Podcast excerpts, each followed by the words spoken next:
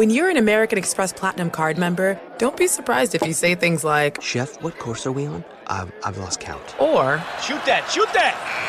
And even, checkout's not until 4, so... Because the American Express Platinum Card offers access to exclusive reservations at renowned restaurants, elevated experiences at live events, and 4 p.m. late checkout at fine hotels and resorts booked through Amex Travel. That's the powerful backing of American Express. See how to elevate your experiences at americanexpress.com/withAmex. Terms apply. Hi, it's Gabby Reese, and this podcast is powered by Laird Superfood. It was created in our kitchen by my husband, big wave surfer Laird Hamilton, and it all started with a simple idea. What began as Laird's secret for long-lasting energy on the waves is now Laird Superfood, offering a full range of delicious plant-based creamers, coffee, greens, and more.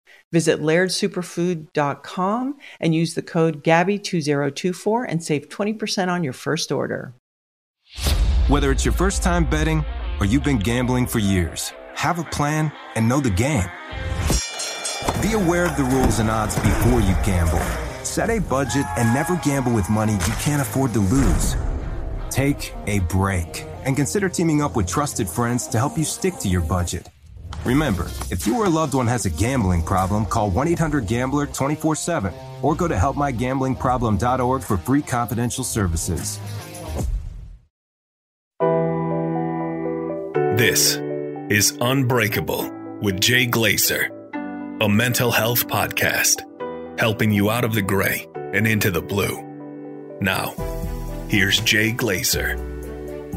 Welcome into Unbreakable, a mental health podcast with Jay Glazer. I'm your host, Jay Glazer. And, you know, the guest I have on right now probably doesn't know how special he is to me. And the reason why I say that is you just meet some people along the way in your journey, in my mental health journey, that for me, I just go, oh, man. This guy just resonates with me, and I feel like there's help around the corner for me. And that's who he is. His name is Jim Kwik. He is a brain coach, a podcaster, writer, entrepreneur, just came out with Limitless, a book, which is a bestseller across everything. And, you know, Jim, I appreciate you joining us, but you probably don't know, when I did your podcast, I was going through a really hard time. I stopped all my treatment for my depression and anxiety and ADD and everything. And I got stuck in a dark hole. If you remember, I called you after we did that interview and I was like, hey, man, I got to go somewhere and get some help. You just have some ideas, but you're the only person I'd asked. Like, I don't know. There's something about you because you're a brain health coach. I looked at it like, man, I've met too many brain health coaches who've been through it that like, hey, I feel this guy can help me. And you did. And I told you some places I wanted to go and you kind of walked me through it. So before anything, I just want to thank you for being there for me. Jay, you're a special soul. I'm so glad. I think people connect for reasons, even including those who are listening and part of this conversation right now. That's maybe it's not coincidence. And right. We're here to elevate each other. So yeah, thank you for writing such an incredible book. We got so much positive feedback. I mean, the stories will make you cry. Really? People who listen to our episode. And so yeah, very, very, very grateful for the way you show up in the world. I appreciate that. Yeah. I mean, that's the whole thing. It's like the more, we talk about mental health, but, we don't really give it words enough for people to have the conversations. And that's what you're able to do. You're able to give people hope. I'm trying to give people hope just to have the conversation. Cause when you know something's off, but you got to stuff it down and stifle it. It sucks. And you just feel like you're trapped. So, you gave me a forum where I could help people feel less trapped, I guess. And that's everything. It's interesting because a lot of people, we talked about this in our podcast, in the conversation on my show, but people often refer to physical pain as being more intense than mental or emotional pain. It's a lot easier sometimes for somebody to say, oh, my knee hurts than, my heart is broken, right. Or my spirit is crushed, we know that when it comes to mental health, some of those things, the burdens that we're carrying is, it's often much harder to bear. Especially, in those darker or those grayer times. So, I think this is the most important conversation that we're having, today, especially. And, it's interesting you bring that up because, if my elbow hurts, I know to go to Dr. Neil Alatrosh down here in LA and he's going to fix my elbow for me. And that's that. But, what you do, right? You quick brain, you're dealing with the brain. It's not like, hey, there's, at least for us, we don't know, hey, here's the elbow in your brain. Here's the knee in your brain. For me, it's just, okay, the brain. But there's so many different parts of our brain that affect how we behave and we act. I'm going to say you're a brain expert. How did you become a brain expert? And you're self-taught, which is the crazy part for me. So kind of give our listeners a little background on how you became the brain health expert. Yeah. And I'm looking forward to giving some practical nuggets for people. I really do believe that brain health is intimately connected to mental health. Mm-hmm. And, you know, my brain, it's interesting. My inspiration really was my desperation. Talking about brain health, I had a traumatic brain injury when I was a child. I was in kindergarten class and there was these fire engines outside and nobody could see because we're so, you know, short and we couldn't see outside the window. So everyone grabbed chairs and I grabbed my chair and I ended up falling headfirst into this iron radiator. And I was rushed to the emergency room, you know, lost all this blood. I was unconscious. And wow, my parents said, you know, I was never really the same afterwards. It was weird. Like, I was 5 years old, right? I was very playful, energetic, creative, but I became very shut down. And where it really showed up was in school. I had poor focus, poor memory. I had processing issues. Teachers, what that means is for me, teachers would repeat themselves over and over again. And then I would pretend to understand, but I didn't understand anything. It took me an extra few years to learn how to just read. And that was very difficult. It was very embarrassing. And they passed around that book, and, you know, to read out loud. And I just would, you know, I would dread those times. I would get such a knot in my stomach and just, you know, the book would come to me and I would just look at it and I would just pass it on because the words didn't, you know, do anything for me. And that's so exposed as a child, right? It's just so. Yeah. Especially those and scary. Oh my God. Those formidable years, you know, like it definitely imprints on you. You know, I remember one time I was 9 years old and I was being teased and bullied pretty bad in school, like a lot of people. But, and that didn't make it any better. But, I was slowing down the class on this particular day and I was being harassed a little bit, given, you know, some stuff for it. And a teacher came to my defense to protect me from the other kids. And all I remember, she pointed to me in front of the whole class and said, "Leave this kid alone. That's the boy with the broken brain." Oh, and, wow. Yeah, no, adults have to be very careful with their external words because they often become a kid's internal words. That's your label then. Yeah. Oh, God. And we talk about limitless. That label became my limit. And it became my self-talk. Every single time I did badly in school, which was every day, every time I wasn't picked for sports, which was like all the time, I would always say, because I have the broken brain. And that became more of my identity. And so at that time also, my parents had many jobs like immigrant parents often do, and living in the back of a laundromat that my mom worked at. So I was being raised by my grandmother. But at the same time, she started showing early signs of Alzheimer's when I was 5, 6. She eventually passed when I was 7. And it was really hard because she was my superhero. She was my closest, she was my best friend, but it was weird as a child going through my issues to watch, you know, an adult go through those issues. And so, you know, it gives you a sense of hopelessness, you know, and, you know, my message for people, I mean, eventually, you know, many years later, I figured out ways to compensate and, you know, unleash, you know, these, I call metaphorically superpowers. I think we all have these innate talents that could be developed and discovered. But you know, I realized school was, you know, a place to learn what to learn, but not necessarily how to learn, you know, and there's a lot of things that I feel like, could have been better in school in terms of, learning how to learn, social, emotional learning would have been very valuable back in school. And I realized that it's not how smart you are, but it's how are you smart? Not how smart you are, but how are you smart? Explain that a little bit more. Yeah, it's interesting. Like if I was asking everybody right now to, I don't know, or write their name first and last with their dominant hand, and everyone could do it pretty easily without much effort. It's comfortable, pretty good results. But if I ask you to switch hands and underneath it, write your name with your opposite non-dominant hand, for most people, it would feel a little awkward. It would take longer. The quality of the writing wouldn't be quite as good. And I realized that it's, you know, like if you've ever been a subject in school, maybe that we just didn't get, maybe the way the teacher. That'd be all of them for me. Yeah. I was like good in one class and that was it. But it, you know, I was on the other side of the bell curve that made the other side possible. Right. You know, when you have that label, I realized that sometimes the way a teacher teaches is different than a student or a human being prefers to learn. And so it's kind of like you're two ships in the night and you pass each other and there's no connection. And sometimes we're trying to learn it with the opposite hand. And so it takes longer. It feels awkward. The quality or the fidelity is not quite as good. And so, you know, the nature of my work is really I want to offer hope and help to those who are told that they were limited. And a lot of those limitations, I feel like, happen mentally. You know, it's in the conversation you and I have had about our, you know, our mindset. Yep. And so, you know, and Limitless is not about being perfect at all. It's just about advancing and making some progress. And my goal is to show the world really what they're capable of. Well, it's interesting you bring that up because I write in my book a lot about my ADD, you know, the depression, anxiety, ADD, the bipolar, you name it, I got it, right? I got LMNOP, whatever. But, you know, they would say that I had a learning disability because of my ADD. And years later, when I talk about it, I try to talk about it to teachers. I'm like, no, I didn't have a learning disability. I just didn't learn the way you taught. Yeah. Right? Just the same way I coach a lot of fighters and football players and MMA. I've coached a lot of people do some really great things and overcome things. That's the way I coach, right? And, you know, you may learn it. I got to make sure you learn it in a certain way, but certainly I'm not learning disabled if I'm able to do all this. I just, you know, again, I just wrote my second book, right? Unbreakable. There's no learning disability there. I just don't learn the way you teach it, which is what it seems like it kind of falls right in line with what you're talking about right now. Let's figure out the best way for us to learn.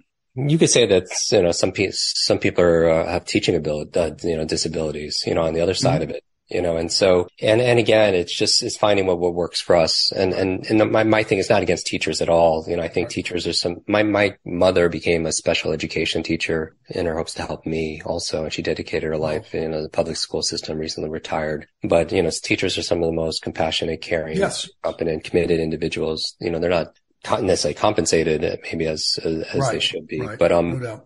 It's along the same themes of Unbreakable, you know, showing people really, how resilient they could be and how forgiving they could be of themselves and accepting they could be of themselves and it's hard. It's easy to say, don't judge yourself, you know, and be kind to yourself and love yourself. You know, it's a lot harder sometimes in practice, but part of self-care is falling in love with that person in the mirror that's staring back at you, that's been through so much, but is undoubtedly still standing. Right. So when did you stop referring to yourself as the kid with the broken brain? Like you had to do that yourself. You had to fight back yourself. Yeah. How did you flip that script? There are a number of moments, you know, along the way. Probably the most pivotal one was when I was 18. I was fortunate enough to get into a local university, and you know, I thought freshman meant you can make a fresh start. That's literally what I thought. You know, because I struggled every single day, and I thought, like, all right, I take all these classes. I'm going to show the world. Show myself that, you know, I am worth something. I am enough. Because it's frustrating because it wasn't because I didn't have the discipline or the work ethic. I would work 2 or 3 times harder than people around me, but I would do worse. And that's, you know, very discouraging. But I took all these classes and I did end up doing worse. And I was feeling I had to quit school because I didn't have the money to be in school, you know, and I didn't want to waste it. I'm the oldest of, you know, 3 siblings, and better, you know, to take whatever, you know, resources I had for, you know, my brother or sister. And I was telling this to a friend of mine. He was like, hey, before you like quit school, that's a big decision. And before you tell your parents or your folks, your family, why don't you just, get some perspective? He's like, I'm going home this weekend to visit my family. Why don't you come with, get some space? And I realized that a change of perspective, a change of place, or a change of people you spend time with kind of gives you a different point of view. And, I visit the family, and they're pretty well off, a lot different than the way I grew up. But the father walks me around his property on the water before dinner and asks me a very innocent question. I don't usually share this. This is, you know, I love you. I love your content and your show and your book. It's so raw and it's so real.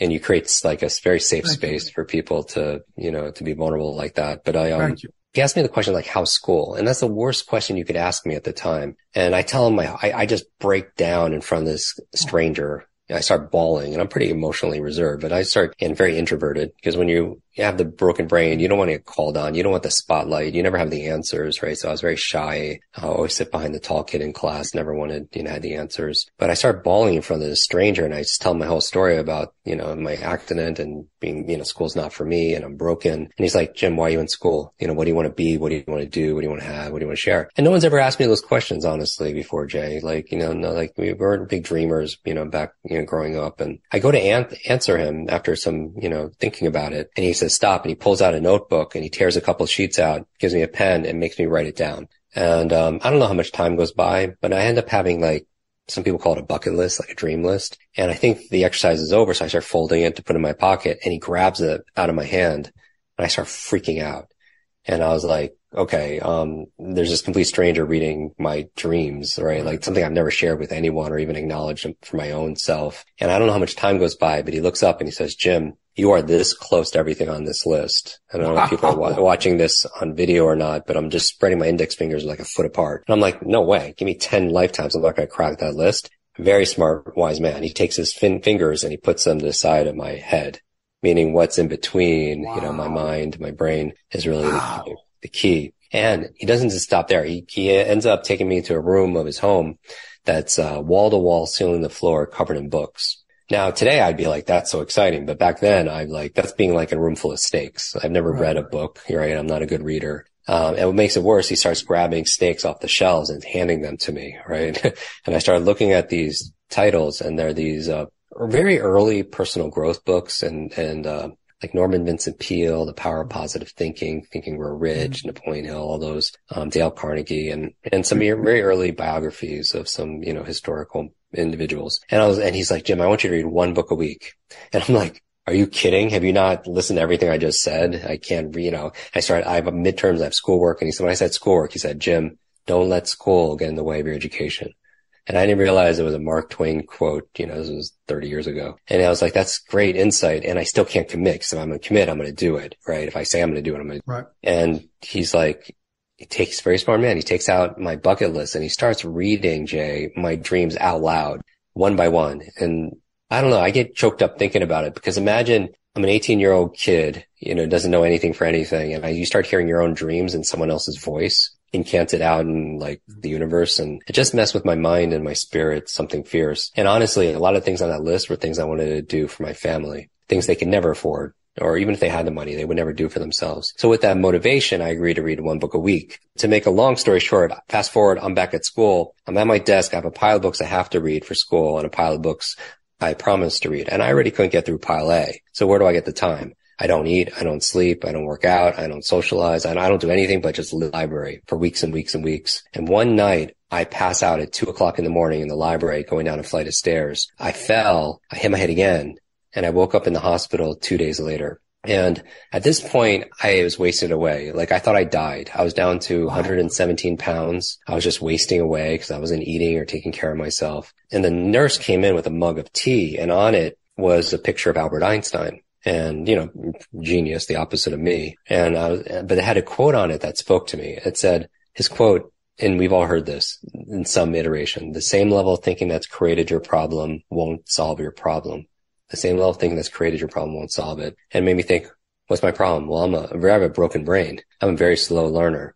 How do I think differently about it? Well, maybe I could learn how to fix my brain. Maybe I could learn how to learn faster. I was like, where do you do that? In school. Right. So I look at all the course bulletin, look at all these classes, and they're all classes on what to learn, math, history, science, Spanish, whatever, but not how to learn or how to use my brain. And I really make that my study, and I start studying everything I can get my hands on, ancient memory techniques and speed reading, neuroscience, multiple intelligence theory, adult learning theory. And about 60 days into it, a light switch flipped on, and all of a sudden I started to understand things for the very first time in my life.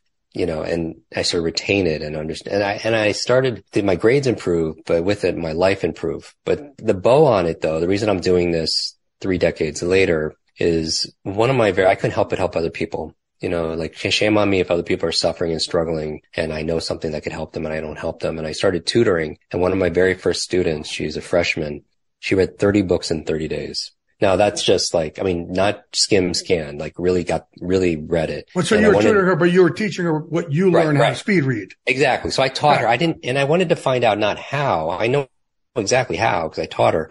I want to know why, you know, because I think a lot of people know what to do, but they don't always do what they know. I think that common sense is definitely not common practice. Like, we know we should do certain things, right? Prioritize sleep or eat a certain way or exercise or meditate, whatever it is, but we don't always do it. And I wanted to find out what motivated her. And I found out her mother was diagnosed with terminal cancer by doctors, given only a couple months to live, like 60 days to live. And the books she was reading were books to save her mom's life. And I wished her luck, prayers. 6 months goes by. I get a call from this young lady. It's the first time I heard from her since. And she's crying hysterically. And when she stopped, I found out there were tears of joy, that her mother not only survived, but is really getting better. Doctors don't know how, they don't know why. The doctors were calling it a miracle. But her mother attributed the turnaround, not only bouncing back, but bouncing forward, to the great advice she got from her daughter, who learned it from all these books. And in that moment, I realized that if knowledge is power, then learning is our superpower. And it's a superpower we all have. So I dedicated my life every single day for the past 31 years to showing people how to unlock that genius. And that's incredible. Yeah. If you're like many people, you may be surprised to learn that 1 in 5 adults in the United States experienced mental illness last year. Yet far too many people with mental health needs fail to receive the treatment and support necessary to elevate their quality of life. Carelon Behavioral Health is doing something about it. Born out of one of the largest healthcare organizations in the country, Carelon Behavioral Health believes that behavioral health is a key part of whole health. With 40-plus years of experience and 115,000 in-network providers, they understand the power of meaningful connection and compassionate care, treating physical, mental, emotional, and social needs in tandem. Carelon Behavioral Health is there to not only help individuals in need, but caregivers, parents, and communities, so everyone comes out stronger on the other side. Carelon Behavioral Health, raising the quality of life through empathy and action. Hi, I'm Cindy Crawford, and I'm the founder of Meaningful Beauty. Well, I don't know about you, but I never liked being told, oh, wow, you look so good for your age. Why even bother saying that? Why don't you just say you look great at any age, every age? That's what Meaningful Beauty is all about. We create products that make you feel confident in your skin at the age you are now. Meaningful Beauty. Beautiful skin at every age. Learn more at meaningfulbeauty.com. An epic matchup between your two favorite teams, and you're at the game getting the most from what it means to be here with American Express. You breeze through the card member entrance, stop by the lounge.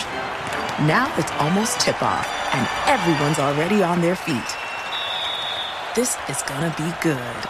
That's the powerful backing of American Express. See how to elevate your live sports experience at americanexpress.com/withAmex. Eligible American Express card required. Benefits vary by card and by venue. Terms apply. But how did you go from thinking you couldn't learn? What got you to think you could learn to speed? What unlocked you to be able to speed read when you weren't able to read? To do all these things. When people see me on stage, and I'm in front of a good 250,000 people a year live. I could be on 3.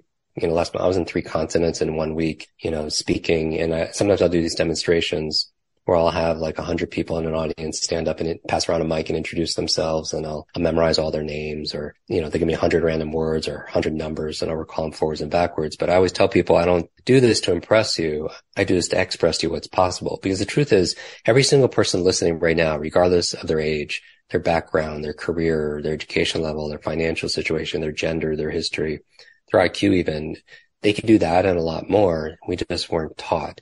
Going to your kid and saying focus or study, that's like going to a child and say, play the ukulele, who's never taken a class or a seminar on how to play that instrument. Well, we've never taken a class called focus, just like we've never taken a class on mental health, right? Our financial literacy, or some of the things that I feel like would be, very useful for us, today in this age and stage that we live in. But my powers, if you will, came from just studying and discipline, just like anyone else, just like sports, right? Outworking the world.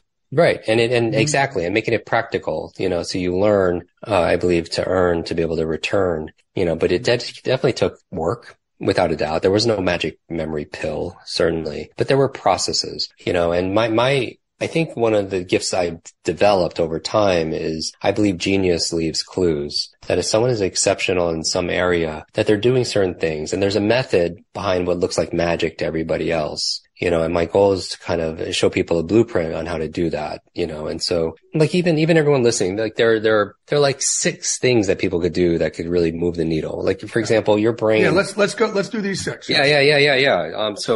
When I wrote Limitless, it was endorsed heavily by the founding director of the Cleveland Clinic Center for Brain Health, by the top Alzheimer's researcher out of Harvard University. That's pretty damn validating, buddy. Yeah, and I appreciate it. That's pretty cool. And I appreciate, because I have the opportunity to speak at these institutions or at the hospitals, you know, to train their doctors, their caregivers, their researchers, their patients. About 1/3 of our brain's potential is predetermined by genetics or biology. But more than 2/3 is in our control. And so certain things that we could do to move the needle. And again, good brain health leads just to better mental health. So, you know, a good thing to recommend, like I use acronyms a lot to help them, especially people are listening. I know they might be driving, they might be working out, and they might not have access to notes, but, you take your meds, right? And what I would say is here are some meds that are really cost nothing and have zero side effects. And it's an acronym. Right. So, and I didn't come up with this. I don't know who to credit this to, but MEDS, M-E-D-S. Actually, Brendan Burchard recently, he wrote Motivation Manifesto, came out with MEDS RX, and I'll give it to everyone here. And I'm just going to share some of my take for it and some of the research. The M stands for meditation, right? And we know there was a study, it was a joint study done at NYU. And I think it was Virginia Tech. It was just a few years ago in 2018, I think. And they found that 8 weeks of guided meditation, just 13 minutes a day, had a huge impact on mood of the participants. It enhanced attention span. It enhanced working memory, recognition memory. It also helped with anxiety, helped improve overall emotional regulation. So, you know, meditation for me, and I've done, you know, 12 podcasts on it. It's something that I just take 10, 15 minutes. You know, I think it's important nowadays to disconnect so that we could reconnect. You know, our brains aren't meant to go 100 miles an hour all the time. And sometimes it you know, just like with your phones or any part of technology, if it starts to slow down or overheat, sometimes you have to unplug it, right? To be able to, most things work better when you unplug it and plug it back in later. Good point. And so, so meditation's my jam, and certainly people could just Google my name, meditation, and go through, you know, my process. But and again, I would say meditation for me has never been about becoming enlightened. It's for me, it's a training tool that if my mind goes somewhere, and invariably will, I pull it back to my breath, or something in my environment, or some word or mantra. And it's me flexing my focus muscles. So I could train what I want to focus, put my attention, the spotlight of my mind on at a given time. It also reminds me of meditation that it's not about controlling our thoughts. Like people think there's a misnomer that people think that in order to meditate, they have to just have an empty mind and no thoughts. That's impossible. And so like our heart beats, and asking our mind to stop thinking is like asking our heart to stop beating. Right? That's the purpose of a heart. It beats. And our purpose of our mind is it thinks. But the purpose of meditation is not to control our thoughts. It's realizing that our thoughts don't have to control us all the time. Right. And so I think it's a great practice, and certainly all the benefits for mental health in terms of anxiety, reducing stress, reducing blood pressure is powerful. Well, I think for meditation also, if I can real quick, it gives us a break when, you know, for those of us with mental health issues, where, you know, my depression, anxiety, if I meditate for 10 minutes, that's 10 minutes those roommates in my head aren't saying bad things to me. Mm-hmm. Yeah. And some people say, well, I don't have 10 minutes. Honest to God, if we don't have 10 minutes, then we should be meditating for like an hour. Right. That's probably reason that we need to do it more often. But I really feel like I'm at a disadvantage if I don't do it, you know, and I think part of self-care is prioritizing our time. Right. You know, that when we say yes to somebody or yes to something, we're not saying no to ourselves. Mm-hmm. You know, part of self-care is putting borders and boundaries around the things like our emotions, like our mental health, like our time, and, you know, the minutes that make up our life. MedsRx, the E in MedsRx stands for exercise.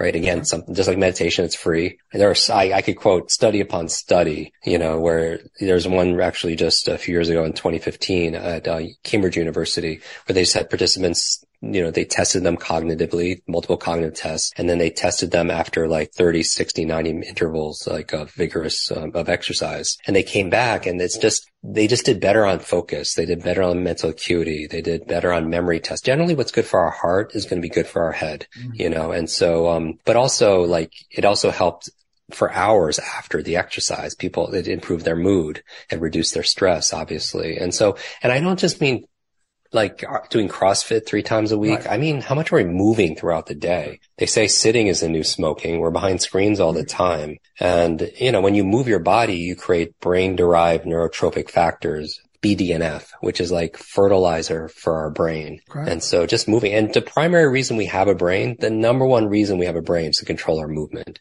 And I believe as your body moves, your brain grooves. So even if you're doing your calls, you know, from a walk or maybe taking the dogs out or something like that, and that's where you're doing your thinking. I mean, I feel like that is so very important. The D in meds, RX, the D stands for diet. It's probably the only thing that costs money. I know it's an investment to eat, maybe to even eat well. But did you know that there are certain foods that are just supports a greater mood and mental health, certainly greater memory. And so you could put together recipes that are packed with antioxidants, with magnesium, with healthy omega-3s. Fish oils, yep.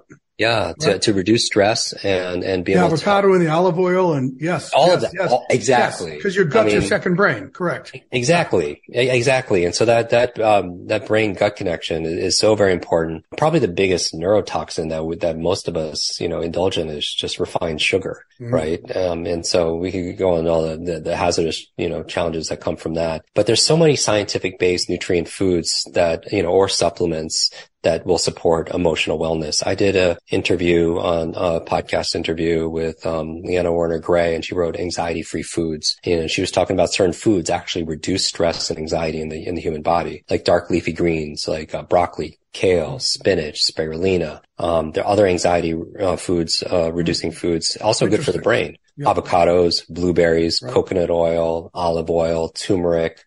Blueberries, I like to call them brain berries. Right. And these are nutritious, but they could also be delicious also as well. So, when you're eating something, just ask yourself, is this good for my brain or is this bad for my brain? The fatty fishes, certainly, that you mentioned, salmon, sardines, all good. If people want a great video, just search Jim Kwik brain foods. And I actually go through my favorite brain foods. I show people how to memorize them, a little memory trick that if you're going to the grocery store, some people come back and they forget, that thing that they went to the store for.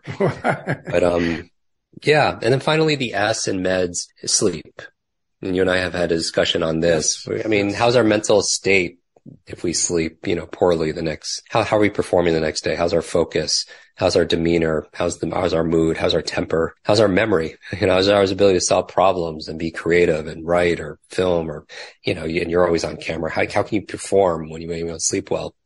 And there's so many, studies obviously on sleep, and also just like, whether it's 7 hours or 8 hours or 9 hours, what really it's more the quality of sleep, deep sleep where we're rejuvenating our body, REM sleep where we're rejuvenating our mind, and getting tested. I have a very severe sleep apnea. It's an obstructive breathing disorder. I stop breathing 250 times a night. Each time is at least 10 seconds. So I was at UCLA. It's like, no wonder you're like, it's like somebody coming in 250 times and putting a pillow over your face, so I wake up, and I use a CPAP and a dental device. It's all very sexy, but none of it really works for me. So I had to look at the whole. Right. Yeah. And I done, that's why I've interviewed the top sleep experts in the world, and I ended up doing some surgery, and I slept 90 minutes a night total for 5 years. From 2010 to 2015, it was horrible. And then plus, I'd be traveling and jet lag and, which just compounded. But the adverse health challenges is like weight gain. We're not sleeping well. Weight gain, obesity, diabetes, hypertension, heart disease, stroke, depression. I mean, lack of sleep impairs every physiological function. So I have it. Well, no, go ahead. Say what you're going to say. No, I was just going to say my favorite things that help me sleep. Yes. In no specific order. Direct sunlight first thing in the morning. Your eyes are the only part of your brain outside of your skull, and it helps to reset your circadian rhythm. So not sunlight through the windows, because that could filter out spectrums of light. But even if you go out on a hazy day, it's very powerful. And that's free, right? And you get fresh air and you get grounded. No coffee past 2 p.m. if you're sensitive to caffeine like I am. Some people could have espresso before they go to bed and they could just do that. I don't get it. Yeah, I've seen those people too. They order a dinner and I'm like, how the hell do you do that? I'm so jealous of people. I'm so jealous of those people. And also drinking, like no alcohol. A lot of people use alcohol and they think it helps their sleep, but the science is saying different. It knocks you out, but it doesn't mean you're getting quality rest also as well. But the other thing is melatonin production. And so just think about it as a hunter gatherer, there are two triggers that, where you would naturally produce melatonin, which is the hormone helps you to relax and show you that it's time to phase down into rest. It was a decrease in two things, a decrease in temperature, a decrease in light. that's when we know it's time to go to sleep. But today, with modern conveniences where you have, you know, lights in every room, temperature regulation for the thermostat, we don't get those same triggers unless we're deliberate about it. So I would say a colder, darker room will help people sleep longer and better. Some people will take a warm bath or a sauna before they go to sleep. The Epsom salt, the magnesium is great for helping you relax. Also, when you leave that bath, your core body temperature drops, which is the trigger to melatonin to be able to sleep. Getting off our screens late at night. I mean, so many people are guilty of looking at the TV, their pad, their phones, their computers, whatever it is. But that blue light, we've heard this before, it fools the mind into thinking it's still daylight. And that's what you wonder why you can't fall asleep. And plus, I don't think the human brain evolved to have the world's information, every single thing. We, through just a few scrolls, we get bombarded with more information than somebody 300 years ago ever saw in their lifetime. And so I don't think that that's something that helps you to kind of phase and be able to relax. So those are just some the sleep. So here's what I do for what I learned to do for my sleep. One, I do breath work at night now, because I am one of those people guilty of, look, I got to constantly check NFL news and this and that, so I'm like, man, so I do breath work. Okay, slow myself down. But then one of the things I learned from one of my Thai monk therapists that I, met out there was take a few things during the day. He said, I want you to take something. What happened today that was pretty cool? Okay. And, give me something that was good. So I told him it was good. He said, okay, now what I want you to do, I want you to smile about it. Okay. Because if you smile, that releases certain, chemicals in your brain and your brain doesn't know if it's a fake smile or a real smile. It just releases those chemicals in your brain. Right. So he said, smile about it. Then I want you to celebrate it. He said, I want you to appreciate it, then celebrate it. So what do you mean? He said, I want you to throw a party in your heart for 2 minutes. Like just be so excited that this happened to you today. So you're throwing yourself a little party. Okay. And then I want you to do it for two more things. So three things. So you go to bed having had three parties and you have these things to celebrate and it'll calm your brain down a little bit instead of those things that you're going to bed with worrying about for the next morning, right? You go to bed celebrating now and you could wake up having just come back from a celebration. And it's worked for me. If you're like many people, you may be surprised to learn that 1 in 5 adults in the United States experienced mental illness last year. Yet far too many people with mental health needs fail to receive the treatment and support necessary to elevate their quality of life. Carelon Behavioral Health is doing something about it. Born out of one of the largest healthcare organizations in the country, Carelon Behavioral Health believes that behavioral health is a key part of whole health. With 40 plus years of experience and 115,000 in-network providers, they understand the power of meaningful connection and compassionate care, treating physical, mental, emotional, and social needs in tandem. Carelon Behavioral Health is there to not only help individuals in need, but caregivers, parents, and communities, so everyone comes out stronger on the other side. Carelon Behavioral Health, raising the quality of life through empathy and action. Hi, I'm Cindy Crawford, and I'm the founder of Meaningful Beauty. When Dr. Sabah and I decided to do a skincare line together, he said to me, we are going to give women meaningful beauty. And I said, that's exactly right. We want to give women meaningful beauty, which means each and every product is meaningful. It has a reason to exist. It's efficacious. You're going to get results. And then you just go out and live your life. Meaningful Beauty. Confidence is beautiful. Learn more at meaningfulbeauty.com. Busy weekends are a breeze with American Express Platinum Card. 8 a.m., wait to board plane in the Centurion Lounge. Much better. 2 p.m., grab seats for the game. Come on, pick and roll! 6 p.m., book an exclusive reservation with Resi Global Dining Access. Right this way. Because the American Express Platinum Card offers access to the Centurion Lounge, must-see live events, and exclusive reservations at renowned restaurants. That's the powerful backing of American Express. See how to elevate your experiences at americanexpress.com/withAmex. Terms apply. I'm going to totally try that. I love that. Right? It gets you in that parasympathetic, like we hear about the autonomic nervous system, how this pendulum swings between sympathetic and parasympathetic. Sympathetic's that fight or flight response, and that's where a lot of work, that's why we don't want to be in that work mode, before we go to sleep. But that parasympathetic is that rest and digest. you know, and anything that puts you in that state where you're celebrating, where you're have gratitude and appreciation for the things, wonderful way to be able to downregulate, you know, and doing some yoga nidra breathing and anything that kind of gets you into your body and out of your head. And you're not ruminating, like you talked about, you're not ruminating about work or finances or, you know, things that could happen. Yeah, very, very important. I was thinking plot and planning, Yeah. And I had to get myself off that track if I was ever going to sleep.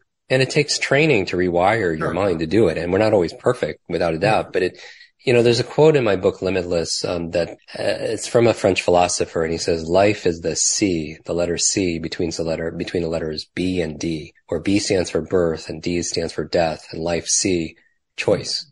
Then, you know, it's the choices that we're making every single day. And I do believe that these difficult times can distract us. These difficult times might even diminish us, or these difficult times, they could develop us. We always decide. The last part of meds, the RX, which I got from Brendan Burchard, the R stands for relationships, the power of bonds and a peer group, you know, that we're not alone going through this. I just interviewed Dr. Robert Waldinger, who oversees the Harvard study of adult development. It's the longest study on happiness in the world, just hit 84 years on longevity and happiness. And basically I asked him, you know, bottom line, when it comes down to happiness and your health, what is the biggest, you know, contributor? Is it diet? Is it exercise? And he's like, actually, it's our relationships. And it doesn't mean you have to be married, or it doesn't introvert, extrovert. That doesn't matter. It's just the bonds that we form, you know, with the people around us. And that's just in Unbreakable, I say, find your team. Yeah. It's the same thing. Yep. Yeah, yes. Exactly. Right. Find your team gets us through the gray. Yes. Yes. Gray. I literally just got goosebumps. I call them truth bumps. But yeah, find your team. And so, you know, and then, you know, we all need people, you know, that encourage us, that are kind to us, that tell us what we need, that have our backs and cheerlead for us. And if you haven't found that person yet, my recommendation would be, you know, be that person, for somebody else. Love that. You know, definitely be that person, you know, for you, you know, yourselves. So that's the R in, meds RX. And then the X is just space for all the extras, right? All the extras you want to add to that. Like for me, two things that don't cost anything is just like, I like cold therapy a lot. I don't know what it is. I met Wim Hof in 2012, 10 years ago, the Iceman. Wow. He had, you know, his stories. He had lost his wife. And, he had his kids, and how he would get through it is she would jump into the, in the cold water, you know, and it would reset his nervous system, you know, increase norepinephrine, a sense of dopamine. For me, it just, it's a reset. It's like a nervous system reset, you know, cold showers. But I do a cold plunge. I feel like I've accomplished something. Yeah. And it's hard. And that's the other part of it. I grew up, in the Northeast. Yeah. Don't love the cold, but you know, when you get yourself to do difficult things, it gives you, it boosts your self-esteem, right? The way you see yourself, it kind of builds a mental toughness. So hopefully how we do anything is how we do everything. We maybe could take it into other areas when we need some grit and some resilience, but cold is great. You know, we talked about heat is great. You know, my favorite things are actually free. You know, while I like all the biohacking and some of the stuff that's out there, all that stuff is really meant to mimic nature. Like for me, I did a show on the 4 elements, and these are the 4 elements, like air, fire, water, earth, right? And back in the Babylonian times, ancient Greeks, they used to think that those 4 elements created everything, right? Everything was made of these 4 elements. Well, in my mind, I wake up and I'm like, I want to get these 4 elements, you know, going first thing in the morning. So what I'll do is I'll go outside, you know, after I use the bathroom, I'll go outside and I'll touch the earth, you know, like I'll get grounded, right? So I feel like, you know, sometimes when I feel anxiety and stress, I feel like I don't have a foundation. And I think touching the ground or sitting on the ground is something that's healing for me. I'll do some deep breathing, first thing in the morning. So I'll get my air. So I get earth and air. I'll be looking at the sun, cause I'll do that sun gazing, and you know, that's my fire. And then I'll either take a cold shower or drink some water. And drinking water, staying hydrated, is so very important for the human brain and our mental health. We can lose up to a pound of water just at nighttime, through respiration and perspiration, and our brain is mostly water. So just staying hydrated will boost your reaction time and your thinking speed upwards of 30%, you know, so I'll do some water and, some, you know, electrolytes, but that'll be like, I'll throughout the day, I'll be like, how do I get, even during brain breaks, I'm on Zoom too much or whatever. I'll just say, I need a 5-minute brain break. And what will I do? Right. I'll move my body, I'll hydrate, and I'll do some breathing outside, you know, and get some fresh air, and I'll come back refreshed mentally and physically. you know, folks, think about this. You never see a fight where a fighter doesn't get to go and sit on the stool and recover for, you know, a minute. And it's the same thing. We need to go sit on our stool and recover. Without it, I love it. No, I love all the sports analogies. So before I let you go, I got one last question here for you, brother. And this has been just amazing, enlightening. And again, you and I just have this bond and I appreciate it. I ask all my guests this. Give me your unbreakable moment. Give me that moment that, man, something should have broken you, could have, didn't. And you came through the other side of that tunnel. And as a result, you're just stronger for the rest of your life. And you've already given us so many. Story, but is there another moment we haven't hit yet?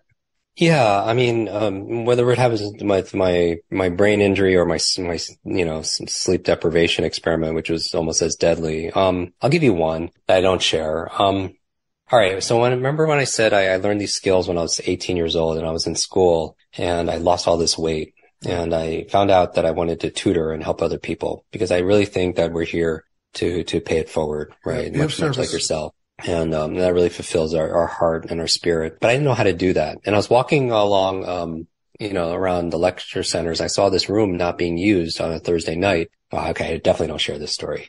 And I was like, okay, next Thursday, I'm going to put 5 or 10 people in that room and teach them for free a couple hours. And then maybe afterwards, 1 or 2 of them want to be tutored by me, right? And then it works out for them. They get these skills and I get to have money to eat because I was very underweight. I lost all this, all this weight. And so I don't even know anything about business. So, but I go back to my room and I take a piece of paper, an 8x11, and I take a magic marker and I write free speed reading, memory tips, get better grades, less time, the room, Thursday, 7:00, right? And the next morning, I just make some photocopies on the way to class and put it on some bulletin boards. Not a lot, but just, around campus. Fast forward to Thursday, 7:00. I'm walking down the hall to go to this room. And I'm praying, Jay, that only like 5 people just show up, just 5 people. And I turn the corner and there's a crowd of people outside the classroom. Now, honest to God, my first initial thought was, wow, I hope whatever's going on in that room ends soon so I could do my thing. Right? This is incredible. And I go to there. I can't even get inside because there's this tall kid in the doorway. And I'm like tapping on, like, what's going on? And he's like, there's a speed reading memory class. Oh man, I'm getting tears right now, man. No, dude. It gets worse. I'm tearing up here, dude. What happened is I say like, wow, what a coincidence. What are the chances there's another speed reading, memory, brain performance class in the same room at the same time on the same date as mine? And I push my way in and there's a crowd of people there. I mean, people standing in the back, all the seats are taken and there's nobody teaching. And it takes my slow mind all that time to realize that they're there for me, right? And I freak out because I'm 18 years old. Right. I look really young. I'm wearing t-shirts and shorts. I look like I'm 15 or 14.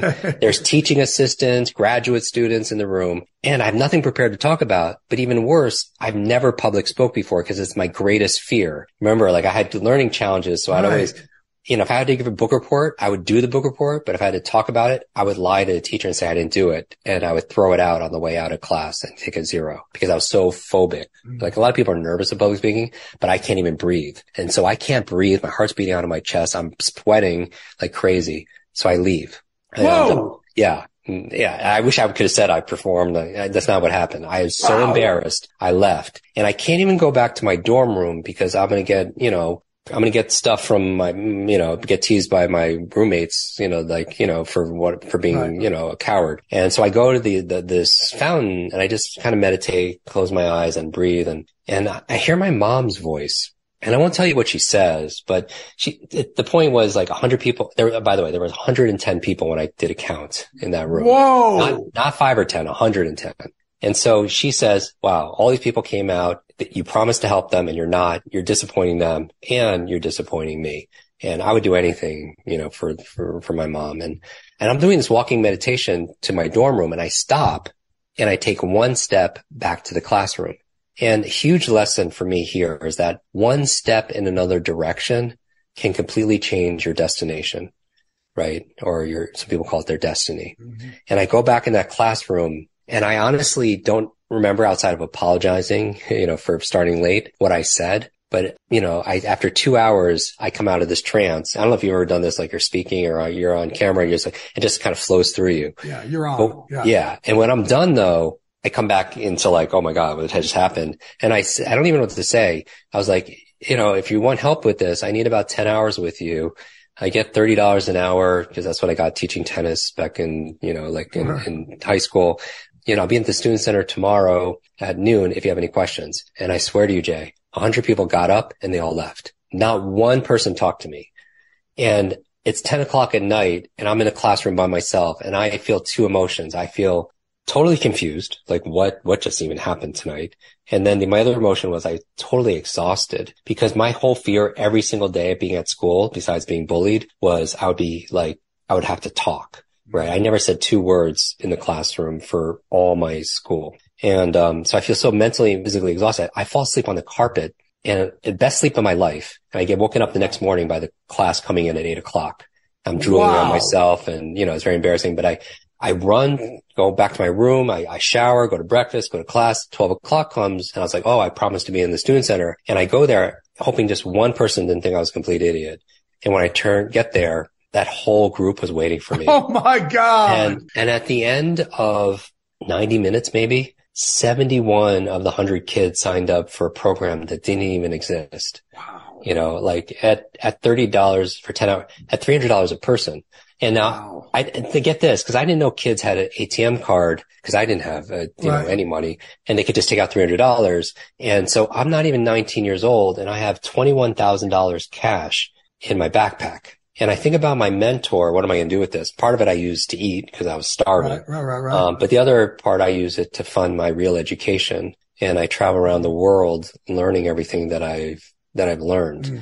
You know, and that's when one of my students of the 71 kids was this college freshman who read 30 books in 30 days and saved her mom's life. You know, but the reason I bring this up is like when I was debating going back to that room, like I was shaking and I had felt so much fear and so much doubt, so much in, you know, all the insecurities and all the voices in my head about being broken and not enough, you know, was like there. And I really feel that, you know, whoever's listening to this right now, that I believe that there's a version of ourselves that's patiently waiting. And the goal is we show up, that we do the best we can with what we have, you know, every single day until we're introduced to that person, you know, and there are people that are light and mentors like yourself that help kind of shine some light in a dim world, you know, and help us to believe in ourselves again. Brother, that was amazing, man. That was a way to finish off a podcast. I really appreciate that. Is like, man, you made me cry there. You made my goosebumps come up, my truth bumps. It's just incredible. I'm really, really proud that I get to share this journey with you and continue to learn from you. And we could, you know, you and I can continue to be of service to people. So I really appreciate you, man, for you and for everybody else out there. Let's all keep walking this walk together. I absolutely love it. Thank you also for making this possible. And I would challenge everybody just to do one thing. If they could take a screenshot of whatever they're consuming this, you know, in whatever platform, you know, audio or video, and they maybe could post it and tag both of us and maybe share like one thing that you learned here. Cause I think the best way to learn something is to teach it to somebody else. So I'll be fascinated. Maybe it was like the meds RX and or maybe it's something that they're going to do. One small, simple step, like, hey, I'm going to do 5 minutes of meditation. Mm-hmm. You know, I'm going to try that, or I'm going to look into those blueberries or some of those, you know, those fish oils or what have you. And then tag us so we get to see it. And I'll, as a thank you, I'll repost some of the ones cause you'll tag us. We get to see it. Absolutely. And I'll send out 3 copies of Limitless to just 3 people just to keep it. Yeah. As a thank you. Yeah. Well, man, I appreciate you, man. I can't thank you enough, and love you, brother. Infiniti presents a new chapter in luxury, the premiere of the all-new 2025 Infiniti QX80, live March 20th from the Edge at Hudson Yards in New York City, featuring a performance by Jon Batiste. The all-new 2025 Infiniti QX80 is an SUV designed to help every passenger feel just right. Be the first to see it March 20th at 7 p.m. Eastern, only on iHeartRadio's YouTube channel. Save the date at new-qx80.com. Don't miss it. 2025 QX80 coming this summer. Did you know that most salads travel over 2,000 miles to reach your plate? But not with 80 Acres Farms. Their crisp salad greens and herbs are food less traveled, going from farm to store in days, not weeks. They stay fresher for longer in your fridge. My salad lasts all week long, which means less food waste and easy meal planning. Oh, and did I mention there's no need to wash these greens? Because 80 Acres Farms uses 0 pesticides. Visit 80acresfarms.com to learn more and find their salads and salad kits at your local Harris Teeter. Whether it's your first time betting or you've been gambling for years, have a plan and know the game. Be aware of the rules and odds before you gamble. Set a budget and never gamble with money you can't afford to lose. Take a break and consider teaming up with trusted friends to help you stick to your budget. Remember, if you or a loved one has a gambling problem, call 1-800-GAMBLER 24/7 or go to helpmygamblingproblem.org for free confidential services.